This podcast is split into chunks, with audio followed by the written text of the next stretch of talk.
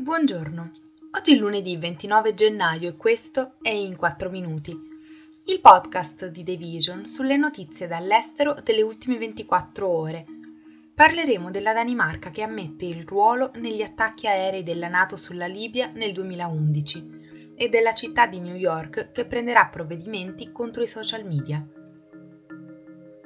Il Ministero della Difesa danese sta avviando un'indagine sugli attacchi aerei guidati dalla Nato in Libia nel 2011, durante i quali l'aviazione danese ha ucciso 14 civili. È la prima volta che uno dei dieci paesi coinvolti nella campagna della Nato, chiamata Operazione Unified Protector e durata sei mesi per rimuovere l'ex leader libico Muammar Gheddafi dal potere, ammette un potenziale coinvolgimento nell'uccisione di civili.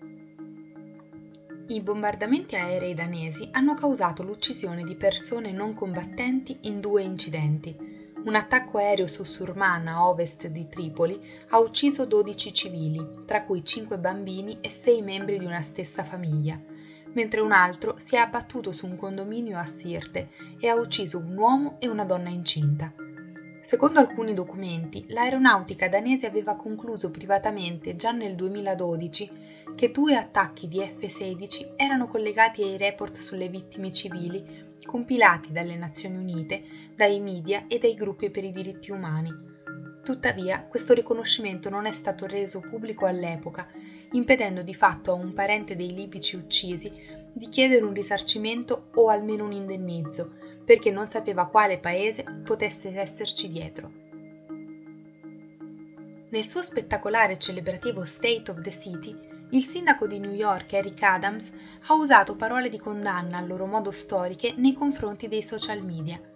Sono come una tossina ambientale e rappresentano un pericolo per la salute pubblica, soprattutto dei più giovani, ha detto per arginare il problema, ha annunciato un nuovo programma cittadino i cui dettagli verranno resi noti nelle prossime settimane, determinato a rendere New York la prima grande città degli Stati Uniti, forse del mondo, a trattare i social alla stregua di un elemento nocivo.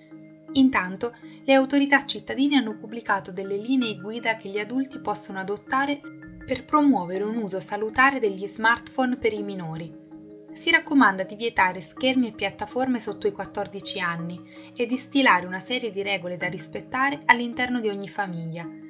C'è anche chi auspica il ritorno al regolamento introdotto da uno dei predecessori di Adam, Michael Bloomberg, che nel 2010 aveva vietato i cellulari nelle scuole pubbliche, affrontando polemiche e accuse di arretratezza.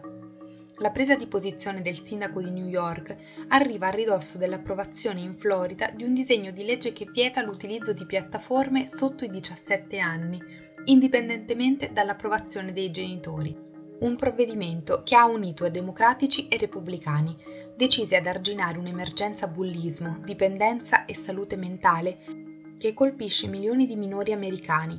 Secondo una ricerca dello scorso anno, il 95% degli adolescenti tra 13 e 17 anni utilizza almeno un'app di social media e più di un terzo dice di utilizzarla quasi costantemente. Questo è tutto da The Vision. A domani.